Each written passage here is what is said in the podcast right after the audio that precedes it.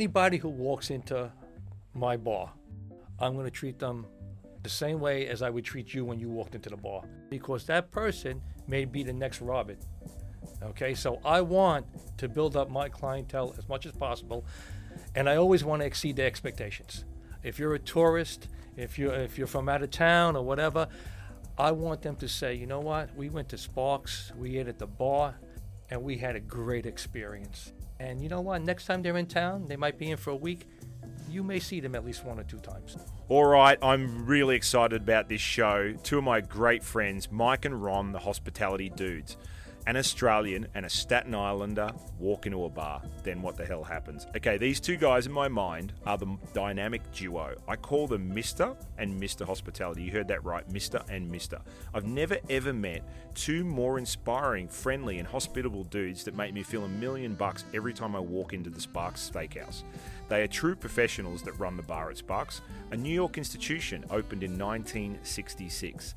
The joint has some surprising elements of why it's infamous, and also why it's famous, and also why the food's not always about steak. I can't imagine two better hospitality veterans to guide us through the history of New York, through nine eleven, Sandy, the global financial crisis, and now covid nineteen pandemic. Here I present my two favourite hospitality gents, Mike and Ron. All right, you two. This is a pretty... I've been looking forward to this show for like... I don't know how long. My business partner, Jason, is having like MOFO. Is it MOFO? Or no, FOMO. I don't know what MOFO is, but it's fear of missing out. He was so upset that he couldn't be here with you guys. So Ron, Mike, you know, the first question I wanted to ask both of you before we get into the history of you two, how many, how, how many times has your wife begged you to go out and leave the house? I mean, was she really happy for you to come here today? Mike? Yes. Yes. Yes. In fact, before I left the house, she called me. She said, when are you leaving? Yeah. I said, I'm going to leave in a couple of minutes, go see the boys. What I about now? Them. What about now? Well, now, yeah, you know what? It's uh, I'm not used to being home. Yeah, yeah. You know, being in the restaurant business yourself, you know. I'm usually at Sparks fifty, sixty hours a week. Yeah. You know, I'm working nights. She works days. So usually I get up in the morning, see her for a cup of coffee. She goes to work, and uh, that's why how the whole relationship, you that's why you love each other, because you didn't see each other very much. Tell you what, thirty, thirty-six years, Tuesday coming yeah. up. Wow. And did you finish your veranda? Apparently you had to get that veranda done. I got it all done. This is a very classic conversation right now. The wives want them out, they want the yeah. veranda done and get the fuck out of the well, house. Well, you know, I, I'm on the opposite end because my kids are young. Yeah. So my wife says, you're not leaving me home with the kids, are you? You're not so leaving. Obviously, you're an Australian. You're a Staten Island guy. You know, Staten Island guy and Australian walk into a bar. You've been at you've been at Sparks for how long?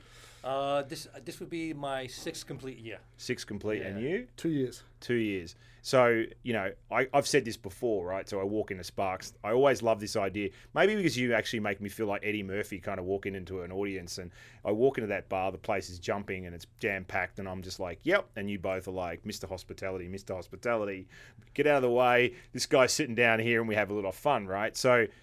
How's this city shaped your view on life, been working in Sparks? Have you seen something different from your past? So, like, I'll ask you, Ron, first. So, working in the bar there, yeah. does it make you love people more or less, or what does it feel like? Uh, it's a it's a classier spot than, you know, most other places and, and places that I'm used to, actually, because, mm-hmm. you know, what does an Aussie guy know about class at all? You know? We know a little bit. no, no, no, no, no. Well, he, gets no. to, he gets to work with me three days a week, so it's okay. It's it's definitely upmarket, upscale, yeah. and um, I enjoy it. I mean, as a worker, you can put on many different hats. So if you're in a sports bar or a, or a, a downmarket environment, that's that's what you got to do, and that's what you how you behave. But I enjoy the classy approach and. You know, the conversations that are lively sure. and, you know, somewhat intelligent. And uh, leave me out of this. Well, actually, I was going to say, yeah, yeah. but then I get to speak to the bartender, and it's yeah, not right, so right, intelligent right, right, right. anymore. So you, be, you, you stomped on my line. Well, it's almost the same as what Ron was saying. You know, we have a great clientele. They come in from all over the country, yep. all over the world. Yep. You know, and uh, it's a kick because um, people that come in on business, you'll see him, you'll see them. Probably once a month, once yep. every six weeks. And you know that you're doing the right thing because out of thousands of restaurants you could come to in Manhattan, Yeah. You'll come into Sparks and look at the maitre d' and say, I'm going to the bar. I'm going to sit with Mike and Ron. And, you know, it makes us feel good that they want to s- spend their evening with us. Right. And for the people that haven't been there, there's a room that seats about five thousand or something like that.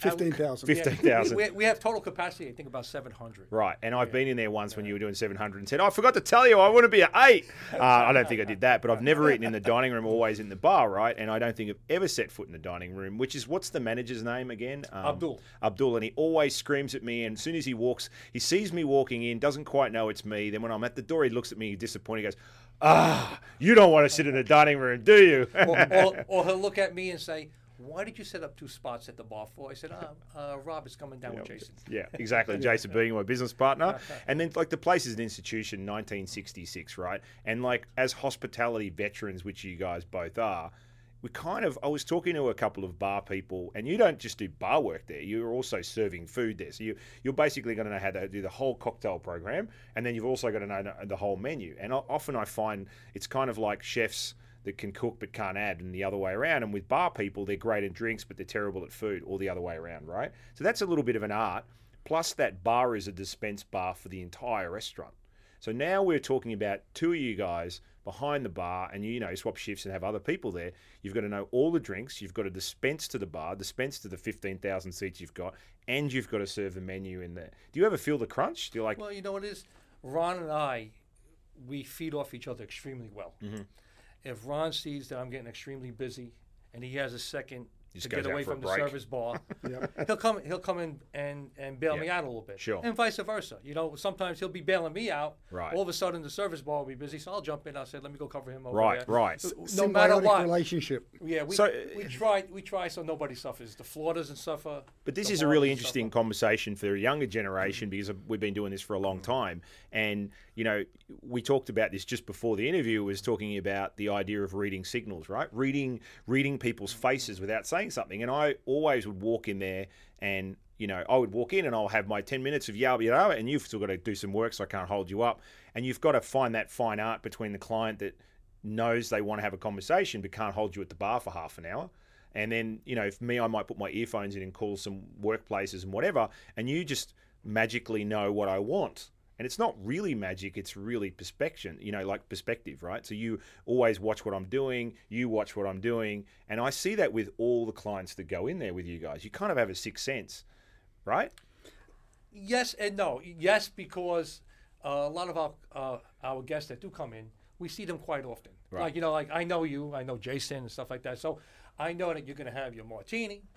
After you have your martini, after you tell me to shake the shit out of it, okay? That means cold. And we fill, we'll fill it up to the top for you. You know yeah, that. Yeah, extra yeah, chilled. Yeah. Extra chilled. Well, we, we know we we got we we got to get to your martini in a second, yeah, but we'll okay. talk, so we'll do the martini. And, and then I know after that, you guys usually switch to maybe a Chardonnay. Yep. Have a couple appetizers. Have a nice bottle of Cabernet with your dinner. Yeah. And hopefully nice it's a great bottle, so I can have a glass. Yeah. And that's it. You know. Yeah. We'll, Never we'll if happy. It's white. But I'm I'm going to interject. A, a lot of this comes with experience, so. You know, as you work in the industry,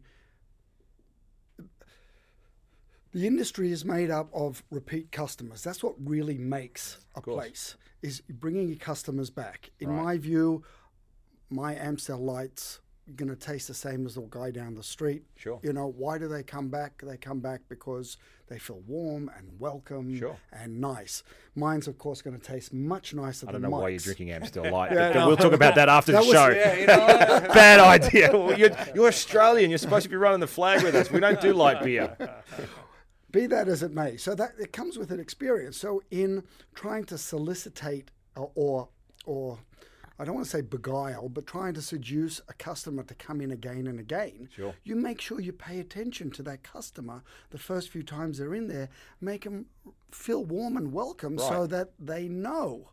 Oh, and the, the really cool customers, because, you know, we have good customers as as well as, I sure. suppose, mediocre and, you know, I'm not going to say poor because we don't, but we have we, average yeah. ones, are the ones that understand that in the middle of a conversation, you might have to cut it off because you someone else is something. Coming the door. And you've got to pirouette out of that. You can't just go, hey, I'm busy and I got to go. You've got to be polite. That's why I'm not working behind the bar, because I'd just be like, shut the fuck up, all right? I've got to go do but, something. But again, that, that's experience, and I don't know if you want to say art form. It's an art form. Well, part of the art form as well is, you know, uh, Ron, he'll be there in the afternoon sometimes. and he'll meet a great couple that came in. All of a sudden, they'll say, right. oh, we live down the block. We just came over from another restaurant. We love being here. When I come in that day, Ron will give me the whole rundown. Right. You know, let me give me a heads up saying, wow, these people are really nice. They're ordering expensive bottles of wine. Yep. They're eating good. They live down the block. This way, you know, he'll bring me over, introduce me to them, so they yeah, know yeah. me. They'll know me as well. And I would do it to him as well. Just right. way, you know, we we like we in the industry call it a handover, right? Like a yeah, proper handover. It's a and, proper handover. Yep. And that's how we've built up our business so well. You know, we have a we have a great bar business. But, you know, I had this discussion uh, with a couple of um, um, thirty-year-olds uh, recently, and I don't have a problem with thirty-year-olds. I'm really happy. uh, yeah, not yet, anyway. But uh, but when, when you get to that stage, let us you know. know. No, but they were talking to me about something, and they said to me, um, you know, isn't everybody a V I P? And I said, well, I said to be a V I P has to be earned. Now, in most hospitality circles or most world circles, you think, well, if I'm Eddie Murphy, for example, or I'm, you know, somebody famous, I'm going to get looked after. But what I was trying to explain to them, I said, in order for you to become a V I P in a restaurant, it's not about how much you spend. It's how often you frequent that place and how much you communicate with the team, right? So, like, you know, to earn a seat at the bar when it's packed and get two seats at the bar has nothing to do with cash. There's plenty of people rich in this city, and I ain't one of them. But it's coming back and, and being polite to the staff, obviously tipping well when service is great, communicating, whatever, right? So, because I always find the idea of a V I P is earning the respect of the team. And that's what I always feel like with you guys. Do you guys agree with that? Well, in a way, yeah. But on, on the other hand is anybody who walks into my bar, yep. I'm going to treat them the same way as I would treat you when you walked into the bar. Yep. Because that person may be the next Robin. Yeah. Okay, so I want to build up my clientele as much as possible, and I always want to exceed their expectations. If you're a tourist, if you're, if you're from out of town or whatever, I want them to say, you know what, we went to Sparks, we ate at the bar, yeah, and we had a great experience. Right. And you know what, next time they're in town, they might be in for a week, you may see them at least one or two times. Yeah, but that's how you build industry, right? Absolutely. And that's re- that's a repeat business that we were talking about of coming back. So you guys have been through some shit. All right, so let's talk about that. So I've got a, in a row. I know you necessarily weren't in Manhattan at the time, but we've got nine eleven, Sandy, the global financial crisis, and now COVID nineteen. So you were both in the city. COVID what? COVID nineteen, yeah. What's, what's well, that? If this, hopefully this might come out in three or four weeks, this show, and hopefully this thing will be over. But we keep saying that, and that was yeah. seven months later, right? I can't imagine what's next, like a cat, a, a large cat with laser eyes walking through the city. I mean, who knows Godzilla. What's coming? Godzilla. So so both of you were here nine eleven? Yes. Right. No, nine eleven, I was in Brooklyn. You were in Brooklyn, in Brooklyn, where yeah. you were in New York, right? Mm-hmm. So um, what was the, I'll ask you, Ron, what was the energy like being in Australia? And you know our Prime Minister was stuck here yes. at nine eleven. Yep. Um, what was it like and where were you? I was in Manhattan. I was not in the restaurant industry. I was actually in the film industry, and uh, we were going to start shooting a film, I think, uh, on that Friday. Right. Because it was a Tuesday. And Uh, it got cancelled, and in fact, to this date, it has never been made. But because you were a cameraman, right? I was a cameraman. So uh, that was uh, then in Manhattan, um, eerie quiet. Were you living in Manhattan? Yeah, I was yeah. li- living Upper West Side, seventy-fourth Street.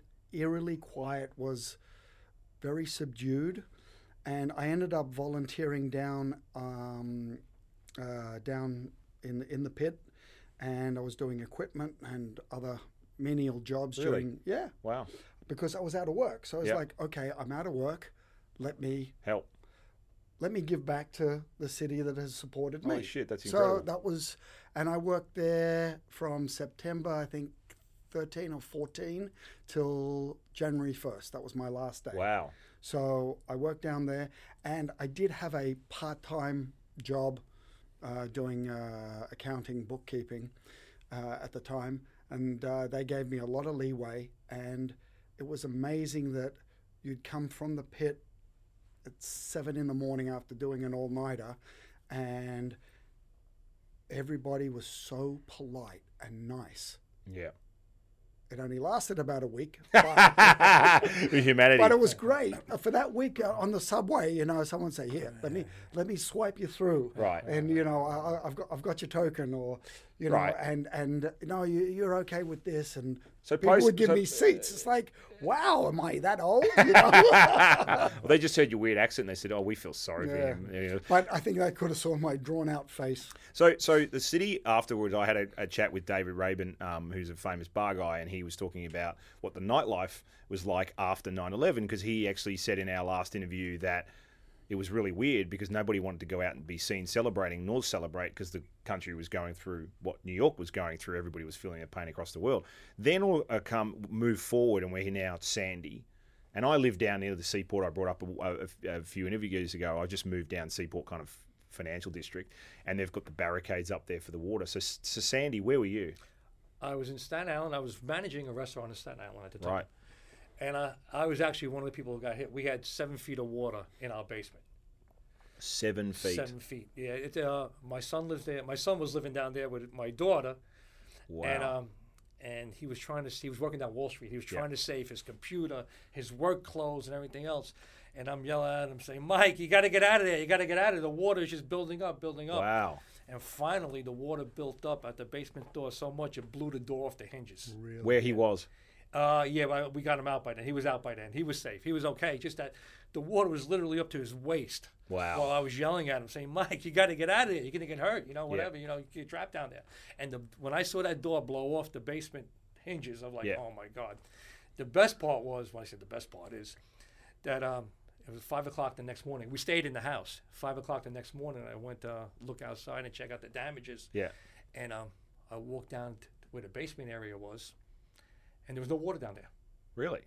Apparently, the sewer traps in the house, when the water receded, must have caused a suction, sucked all the water out. The so, refrigerators were turned over. Yeah, the yeah, couches, yeah. It would have been a mess. Gone. You can see the water line on, on the top of the ceiling. Because a lot of people there. don't realize, yeah. even me, until I lived here, how damaging that hurricane yeah, was. Tremendous. Even in Manhattan, I think everybody saw the... Because it's a lot of people then, when they look from another part of the world, they kind of look at New York being Manhattan only and, and the other boroughs that took a lot of damage. And then down the financial district was flooded underwater yeah. and there were a bunch of people down there. I think the Paris Cafe was under like three or four feet of water, a very famous place. Now we move forward and we've got these idiots in the banks that, you know, caused a lot of trouble. One minute we're all partying. We've got nineteen houses we can't afford, right? That's the reason. Yeah, that's the reason. We've got that's nineteen. Exactly houses, right? right? We can't afford. We're spending our nine credit cards. We're like, life's good. And these idiots. And then overnight, this whole thing, you know, Lehman obviously started the ripple effect.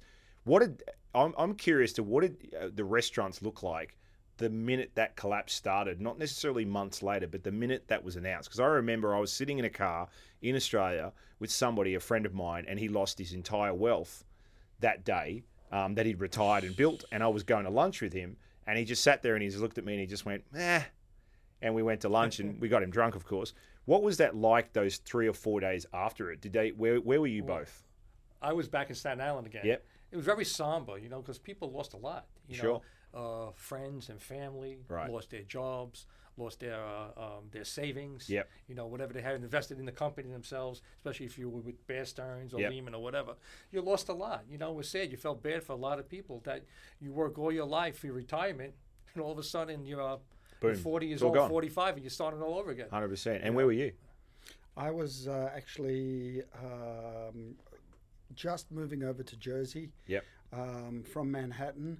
I was actually working in a sports bar, and... Uh, we had people walking in virtually daily, three or four, to yep. have a job. And these were all Wall Street guys yep. who were looking for anything. anything. Mm. And we had, had nothing to give them. And I felt really bad because I know, you know, these guys are well, can I jump in for a second? Skilled people. Human beings. Let, let me jump in for a second. Well, every time there's a disaster that happens, yep. everybody turns to the restaurant business. Unfortunately, except this time... now. We can't even turn to it for ourselves. Yeah, yeah, it's, it's really know, interesting. That, that's so the sad part. That's you know, a good point. You know, with with all the, the restaurants that aren't going to make it right now, which I feel terrible about. You know, people yep. open up restaurants, they throw their life savings into them. Yep. All of a sudden, you have no place to turn. Sure. Okay. What I think is, you know, the small are going to be gone. Yep. And the big are going to get bigger. Yeah, you know, because it was interesting as I brought this up the other day with a friend of mine. There's an old movie called Demolition Man. So if you're under thirty, you probably haven't seen it. But the rest of us had. It's a really bad Sylvester Stallone movie. I love him, but that movie's not great. And there's a scene in there, and he's with uh, the actress Sandra Bullock, I think, in a car. Yep. And he comes out of a coma, and and and he says, "Are you serious?" And she said, yes, every restaurant's a Taco Bell, right? Which was kind of a metaphor to when I was talking about this to somebody recently, um, we were chatting about the idea that if all the corporations run the restaurants, that's actually what's going to happen at some point, right? Now, it's it sounds unnatural for people to say that, to think that, but if you, us all being in this industry and know how slim the margins are, how all of a sudden you can go from doing seven hundred for dinner to doing two hundred for for, for dinner, and then all of a sudden you can, you know, have a full house to a half empty house based on a crisis. And New York has had a, a stream of different, you know, crises, whether it's a blizzard or it's a car bomb or it's a whatever, and there's always been this incredible New York resilience that I love so very much about this city. So the attitude afterwards, right now, and we're going to get into some fun stuff because we kind of went into the dark side of the moon for a second, only because I know there's a lot of people in the industry that are in pain right now. And I, I you know, you guys are always, we've just had a massive laugh when we came in here. You're always inspiring to me about this industry. What do you think is going to happen now? I'll tell you the truth. I don't think the restaurant industry will ever be the same. Really? Yeah. Once you have to do your social distancing, uh, wear your mask and stuff like that, Uh, unless they come up with a vaccine that says, all right, you know what, guys, we could go out and party again. Look what's happening to the U K right now. Yeah. They closed it down again yesterday. What do you think about this yeah. Russian vaccine? You think it's vodka? I think we should take it first. How's that? Well, you know me. I mean, uh, and I like a vodka martini, and my all my staff hate me because I don't have a gin in it. So well, you I'm, know, they I'm say good. They say that vitamin D helps you with, co- with the COVID nineteen. Right. You know? So, you know, throughout the whole summer, I was drinking martinis and laying in the sun. See, this is a typical you know hospitality that, trait. That was, you know, I, I think I made it through okay. Typical fucking hospitality trait. Spruik alcohol is a solution to everything, right? So, I, like, great disinfectant. So what's his? I, I think I even sent you a picture one night. You of did, my you did, you you you sent me these pictures, and I was like, and, and I always, you know, because you have customer. You said you had a customer texting you about your famous martinis, right? And I'm like, you are known for your, both of you actually, but you are known for, A, because I, I went from dirty gin martinis to like a vodka cold with lemon twist. And uh, I don't even like saying lemon twist because this sounds, you know, Shirley Temple. But you would always make me a really cold martini, and you would say, and I would sit at the bar and somebody else would have one and you go, this is a lean over. And they'd look and they go, why? And I go, because you can't pick it up because you get it right to the top. And there's a real art to that because you actually fill it right to the top, but there's nothing left in the shaker. And it irritates the shit out of me that you never have anything left in the shaker. There's always perfect. And so during COVID, I had a Sparks night at home. I was like, I'll just pretend Mike's here and I'll get it. Oh, I don't have a shaker, right? So I went and got a shaker. And of course, being a restaurant guy, I get this heavy vintage glass thing. It was only twenty bucks. And I was like, and I didn't realize that actually the heavier the shaker, the worse. I'm a terrible cocktail maker, for the record. I might be a good chef, but terrible cocktail maker. So I get this vintage glass shaker at home. I'm shaking the shit out of this thing. I make a martini. The first one, half empty. The second one, warm. The third one, lit shit comes out of the shaker. I'm like, I'm I'm tapped out. But that's your that's your signature, right? Like a super, super, super uh, cold martini. You know what? Super cold martini. The difference between leaving a lip on the top of a martini and filling them up, filling it up is really nothing, okay? This way you have nobody complains that you didn't fill up my drink. You oh know what? God.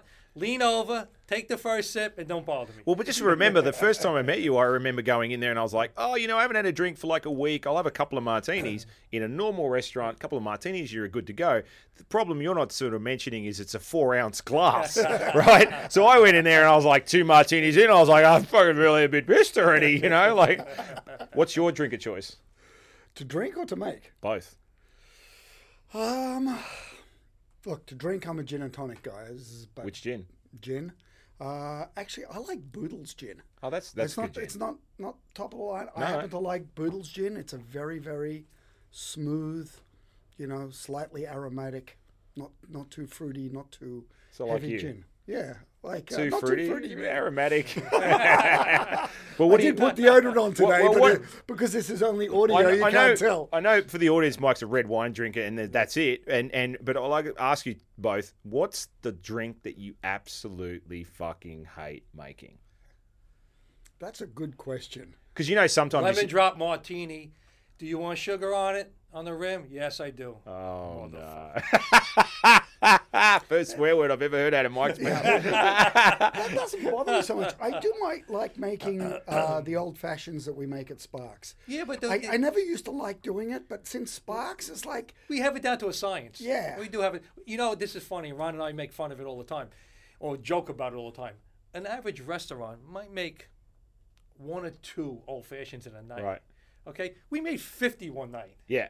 You know what? And, no, and no, no, no. I'm going to correct no, you. No, no. Ron, one bartender Ron made fifty. Mike does only one. I told you that. Mike did twelve. Ron did about sixteen. Right. I did fifty. Yeah, because you guys have got a little battle going on that I found out about. And so there's a bit of an argument going on. It's very hard to find anything that you guys argue about. You know, you know this is a, anyway. But apparently there's an argument about the bitters you used. Are we talking about the Angostura oh, bitters? Oh, yes. Yeah, yes. He's got a bit of a beef with you about this. Yeah, yeah. We, we have all the, you know, we got our own little thing going on. I like the Peychaud's. Right. You know, he, I'm, he, a, I'm, I'm a classic guy. I'm, yeah. I like Angostura. We're talking about the bitters that go in lots of drinks and, you know, for classic lemon, lime, and bitters, but, you know, there's a tiny bit of alcohol in there. Now, so you say lemon, lime, and bitters, that's something that in America kind so of what, doesn't what, what, exist. So what are the main drinks that you put in? I don't know. I'm not a cocktail guy. I wouldn't no, have but old fashions and Manhattans. But right. have, you, have you heard of someone ordering lemon, lime? You, you probably bitter have. Bitter lemon. Years ago. They bitter lemon. lemon. So lemon, what, lime, and bitters yeah. is basically club soda, bitters, and then a little dash of Rose's lime juice. So and what bitters it. do you actually have in there? We have both. So do you compromise? Well, oh, that's you know not what? even controversial. You, you, for no, no. Usually sake. Ron's there when the guy the guy's taking the order, right? Right. So, so he'll order he'll order his one time, he'll order mine one time, you know, whatever. Well, just, we just have different preferences. So that's a that's a nice way of working. It's actually we... quite romantic. Get a room, you guys. So listen. Oh, I'm sorry. Hold on. He likes the Yankees. I'm a Mets fan. Oh. So, uh, you know. Ron. I'm, I'm sorry. I'm, I'm with, I'm with Mike, man. Out, are you? Obviously, my, par- my partner over here likes pain. Yeah, he does. He yeah, loves yeah, yeah, yeah. Listen, I, I'm a long-suffering Mets fan. I yeah, realize, you should be. You know, it's like you... almost, who in Australia would be like that? Richmond? I don't know. The football team, the Americans don't like. So, you know, that makes sense. You're a Richmond fan. You're a Mets fan. I'm a, I'm a Yankees guy. I'm with him. I'm the only Aussie Mets fan I know. You're the only Mets fan I know. Kidding. Um, so, funny thing is that a lot of people know Sparks uh, for its steak, obviously, and it's been around sixty-six, nineteen sixty-six, I think. And years. And you taught me very early on, A, that I should never over order. So you always just base. I don't even think you take all my food orders because I usually go, I want all this, and I just get what you think I should have because you're like, you don't need eighteen clams, two steaks, and some lamb chops. But you actually taught me that Sparks has got a little secret. It's not always about the steak. Lamb chops. Lamb chops. Mm. Lamb chops are phenomenal. Right. And, and I'm not an, a lamb eater myself. Yep. I'm going by what the guests tell me. Yeah. Okay. And people say, "How's your lamb?" I, I tell them the truth. They say everybody who has a lamb over here says it's the best they ever had. Yeah. It's Colorado lamb. It's phenomenal. You get three double chop, three. Yeah, which you split for us. And, and, well, we're, we're butterflying for you guys. You're butterflying because yeah, yeah, yeah. we're, you know, we're yeah. feminine. And and but you as an Aussie, do you agree with it? Because we yeah, love our lamb, lamb, right? The lamb is excellent. Yeah. Um, don't go past the veal chop too. Yeah. I mean, if you haven't never been to Sparks, there's only two things you have to try. Yep. You know, the steak. Yeah. One or the other. Yeah.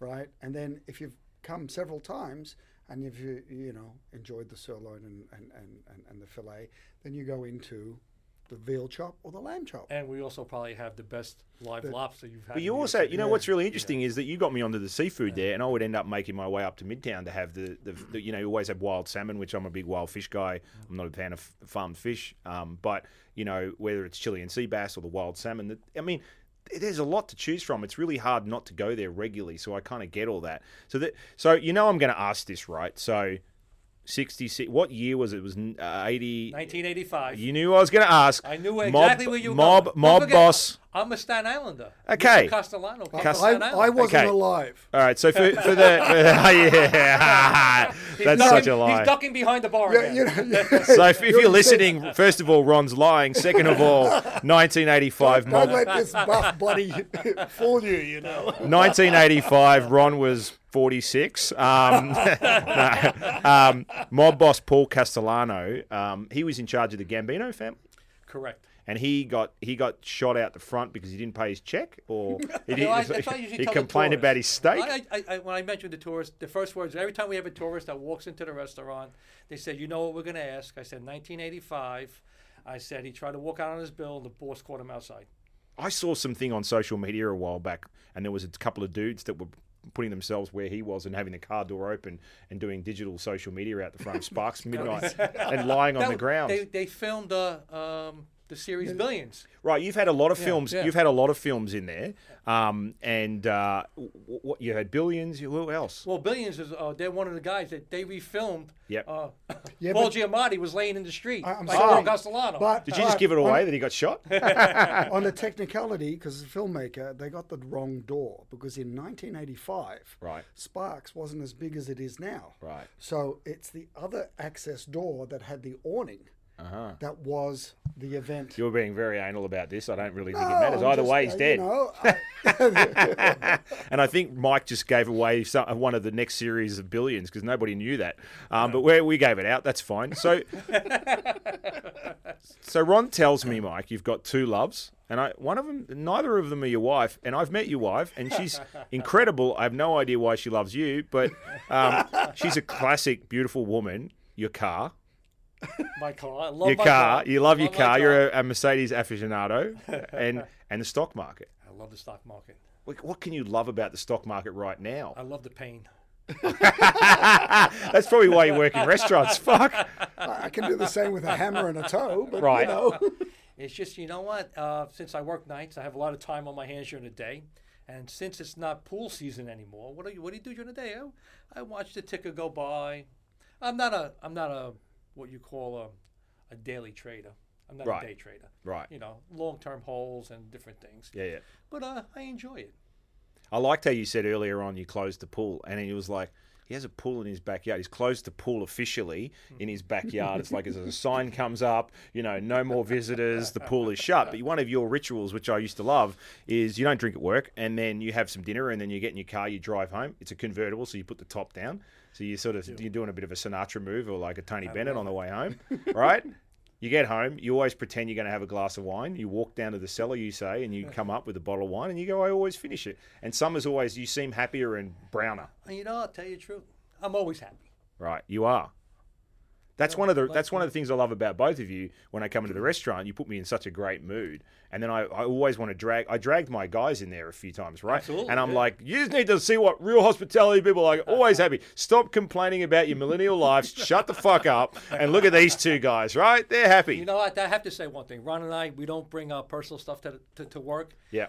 When I when I walk in, I know Ron's there, you know, it's like, oh, all right, we're going to have a busy night tonight, but it's going to go nice and smooth, and we might have a good time in between. Depends who shows up. If if you and Jason come down, we can, yep. you know, we have somebody to bullshit, yep. if we're not too busy, obviously, yep. you know. But it's a, it's a nice feeling that you have guests that are in the restaurant, and you enjoy having them there. Sure. And you have a partner you can count on, and, and you're having a good time. It's kind of like Top Gun, right? The thing is... Who's Goose? The, the customers actually feed off of... Absolutely, right. one hundred percent. Us, you know what they see? They see the two guys behind the bar getting along so well. Everything's getting done. They, they're sort of getting into the conversation, you know. Yeah, you know, it's, it, it's a lot of fun. It's a marriage. Yeah. I mean, no wonder your wives want you to go to work. Um, what about you? What's your ritual when you get home? We know Ron goes home and pretends to drink a glass of wine and sits by his pool with it, whether it's open, well, Mike, whether Mike it's does. open or closed. Mike does. What's your What's your ritual? Ah, uh, look. I, I got kids, young kids, family life, so... But they're uh, in bed by the time you get home? Mostly, yeah. So I, I, I rarely drink. I mean, COVID aside, whereas I've, I've picked Become it up... Become a full-fledged alcoholic? six thousand percent. But, you know, um, no, I go home and, and, you know, probably watch some Netflix or, or catch up on reading, rarely. So you just sort of wind down really I wind, calmly. I wind down. I also wind down on the way home. So that's already a kind of a... That's why you two guys look really good. So you don't go to some dive bar and sit there till five in the morning and cry yourself to sleep. No. No. Okay. No, no, no. So he has a beef with you. I do? No, he has a beef with you. Oh, Mike, okay. if, you, if you can't see, you're not watching this, Mike have, Mike has a little beef with Ron. You have a beef with him about the, the bitters, right? The bitters, oh, yeah. Right. Yeah. Well, he has I a little a bit of beef. beef. He has a better one. He's I like, so beef. Anyway, I'm going to get this story wrong, but apparently you, in the middle of service, with one night was like, hey, I really need these dates off. And you, there's one night of the year that every fucking restaurateur hates with a passion. We hate working it. We hate doing it. It never makes money. We're busy. We work twice as hard. Valentine's Day. Right. Right? I know. And you asked for it. You got him vulnerable because you were basically played him like a violin. You got him vulnerable. It was busy. You said, I need these dates I off. I did? He oh, didn't no, click. Usually, usually, no, it's like three months in advance. Mike, right. I didn't need this date off. I and you can't, you don't even know what day it is today. No, Ron, no problem. You know what? Yeah.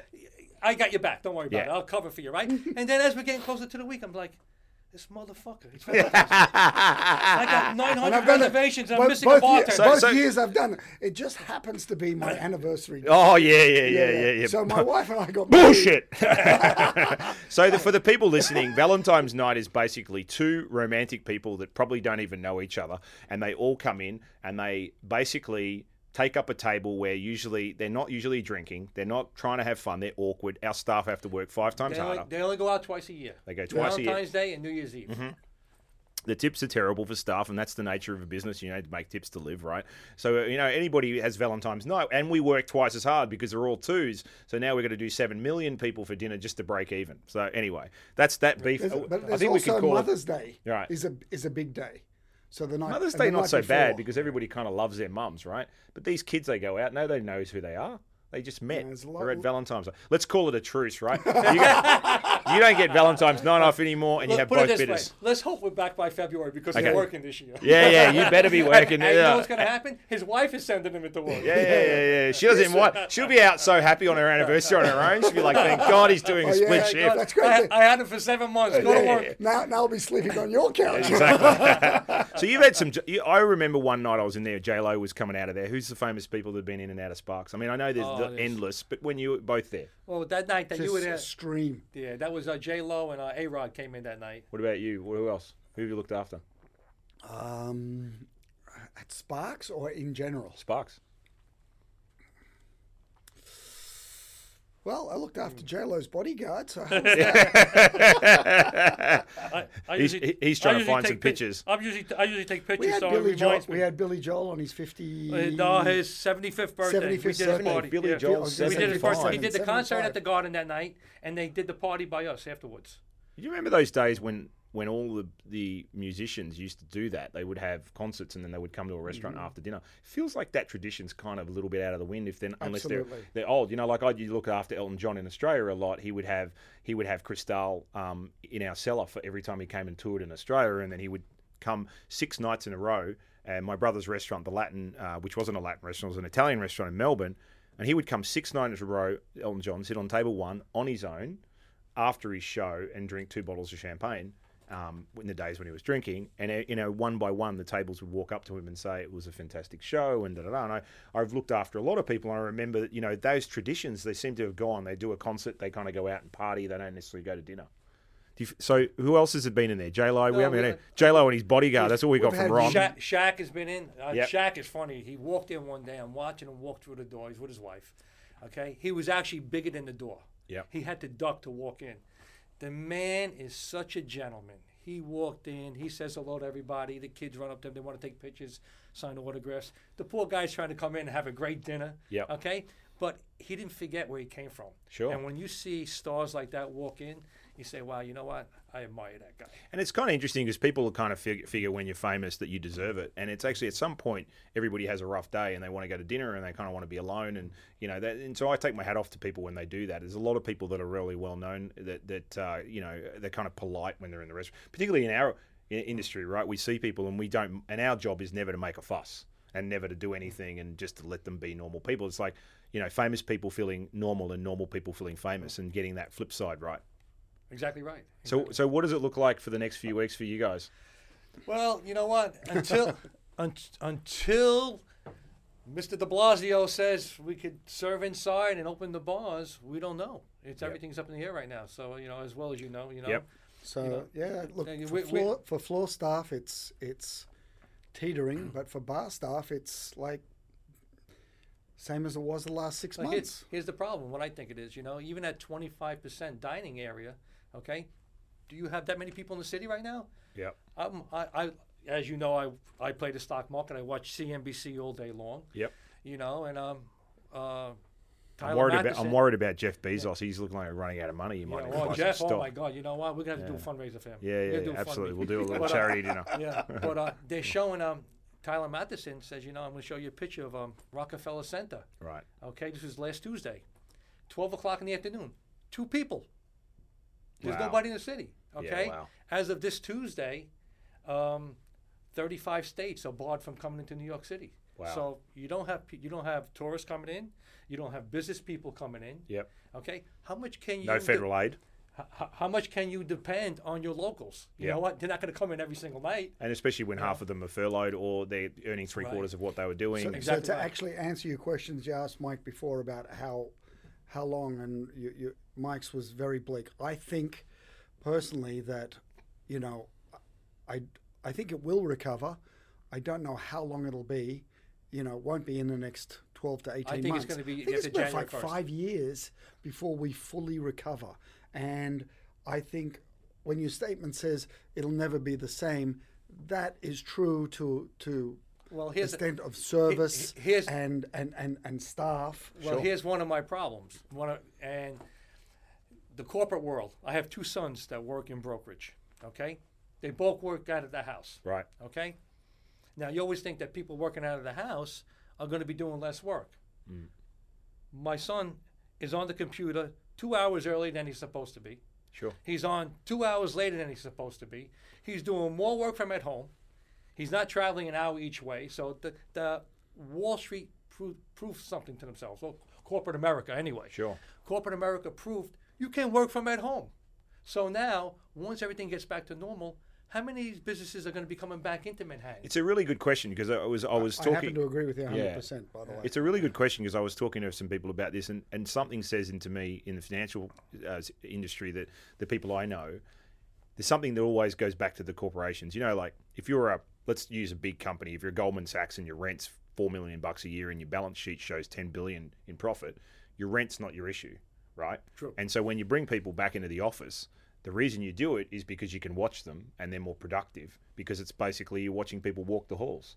So I'm not so sure that the financial district won't bring people back when it's legal because really your sons sound great, but how many people are sitting at home in their pajamas and really starting work half the, through the day because they're self-distracted, everybody's locked in these tiny rooms, and it's New York City, you know, we didn't, no one came to New York City to live in, in this city because the uh, beautiful apartments that are four hundred years old and leaky pipes, they came here because of the community and the sensibility. Well, personally, I think it's nicer going back to work. You have to get out of the house. Right. You have to mingle around with the other people you work with, see them face to face. Sure. You know, I could talk to Ron a hundred times a day, but when I see him face to face, it's a different thing. I think this yeah. is the first time You, t- you guys have seen each other, right? First time since yeah. we closed since the shutdown. You, we, the, uh, we we talk all the time. We talk at least yeah. every other week. We we touch yeah. base with each other, whatever. How you doing? How's the family? The whole nine yards. Have you heard anything yet? No, I haven't. So I'll ask you two. Que- I'll ask you both the same question, uh, Mike. What would you tell your twenty-year self right now? What would I tell what? Your twenty-year-old self. My twenty-year-old self. Do not get into the restaurant business. Really? Yeah, absolutely. Yeah. I I actually came into the restaurant business when I was um, nineteen. But you, so this, you know, is, this is actually my uh, fortieth year. In the but I'll argue business. The fact that you say that, but at the same time, you fucking love it. I do love it to a certain extent, but here's our thing in the restaurant business, and you know it as well as anybody else. You work in the corporate America, you're working forty hours a week. Sure. You're off on weekends, okay? You get paid vacation, you get medical, you used to get medical benefits yep. and stuff yep. like that. In the restaurant business, our average week is fifty, sixty hours. Yeah. So for every year you work, you actually put the time in that everybody else worked a year and a half. Yeah, understood. Okay, you really, you really. So what would you do? You, what would, would it, what what industry would you have chosen if you know what you know now? You know what? Apart uh, from re- making masks. I do love Wall Street. I, you yeah, know, yeah. I should. I started out many many years ago. Yeah. My first job, that was uh, for Merrill Lynch. Wow. You know, wasn't uh, the department that I enjoyed or whatever, yep. so I ended up leaving to come into the restaurant business. Well, understood. To learn the business, I should sure, say. Sure. I became I became a bartender. You know, but the sad part is, or the good part anyway. I made more than one night that I used to make in a whole week. That's, this what, is that's what kept me in the but, restaurant business. But also, surely the people that you make happy, and they also show recognition to you. I know that with yeah. people that text you and all that kind yeah. of stuff. There's a lot more satisfaction in that because in the end, you know, you can have all the money in the world, but when what really is being rich is what you have, right? I would agree with that. You know, you know because it, when it, people say, "Are you rich?" and I go, "What? What? What do you mean? What is your definition of rich? Is your definition of rich? I got a whole bunch of shit that I, you know, in the right. end, like richness is what you right. do, and it's that's not, it's, not, it's not how many toys you have." And as you just said it before, right? So I, I would, I would agree that you would say, "No, the hospitality industry." We all say that because we're all kind of beaten up, and we got limps, and we right. got bruises, and bumps, and everything from it. But in saying that, you also said. You're ne- you're always happy, and you may not have been that way if you were walking the halls at Goldman Sachs. Yes, you know what? That could be very, very true. I'd you probably know. have a lot more money. Yeah, well, wouldn't we all are in restaurants? You know, last, we, last, last call. What would you tell your twenty-year-old self? That's uh, look. There's two things, two jobs that I've had throughout the years that I've very much enjoyed. One is being on set. I yep. just loved being on set. It was creative. I had to think. Um, you had to you had to always worry about budgets and, and, and, and time. And I enjoyed it. As I a really cameraman. Enjoyed yep. it as a cameraman. Yep. And you've done like a lot of films, film, right? You've done like, what, thirty films? thirty, thirty-one films. And it were film films when it was still sixteen and thirty-five millimeters. Yep. So just that creative aspect of tungsten light and daylight and mixing and filters and exposure and So what movement. Would you tell your twenty-year-old self? Look, do that. I also enjoy bartending. I yeah. really do. I enjoy meeting the people. I enjoy talking. I I like the novelty of meeting new and different people almost every night, and we do. Yeah, right. True. True. But I do take the point of you're always working when other people are enjoying themselves. It does take its toll when you're, you know. So you're not going to give yourself any advice other than D C what you did? Um, Sounds to me like you're other pretty advice? Content. Look, I enjoy both of them, so do what you enjoy. You don't have to work sure. a day in your life if you if you love what you do. It's a fair call. And you so, both pretty pretty much are, right? So, like, I, I ask myself that all the time. I just find other shit to get myself in trouble in the same industry, right? So every time I get bored with cooking, I was like, like hey, I want to own a restaurant. Then I lose money. And I'm like, how about I not own a restaurant? But I understand. I'd love to own my own place. Sure, sure. You know, and to use that front of the house experience and, uh, you know, to a greater monetary gain. You guys so. are absolute fucking legends. Thank you so much. That was a tight forty-five because I know you're both parked outside and you've got to get the hell out of here. Thank you so much. I can still talk for another thirty-seven seconds for sure. That's it for this week, peeps. If you're enjoying the show, just go to iTunes, Stitcher, Spotify, Google Podcasts, or whatever podcast player you listen to, and ideally give us a five-star rating, if we deserve it, of course. It will help other people like you discover us. If you want to find out more on what we get up to, or to suggest someone we should interview, let us know. You can follow us on Instagram, Facebook, Twitter, and YouTube at The Raw Hospitality Show. The show is a Fabrica Collective production produced by Mark Fellows and Samantha Webb, music by Jindal.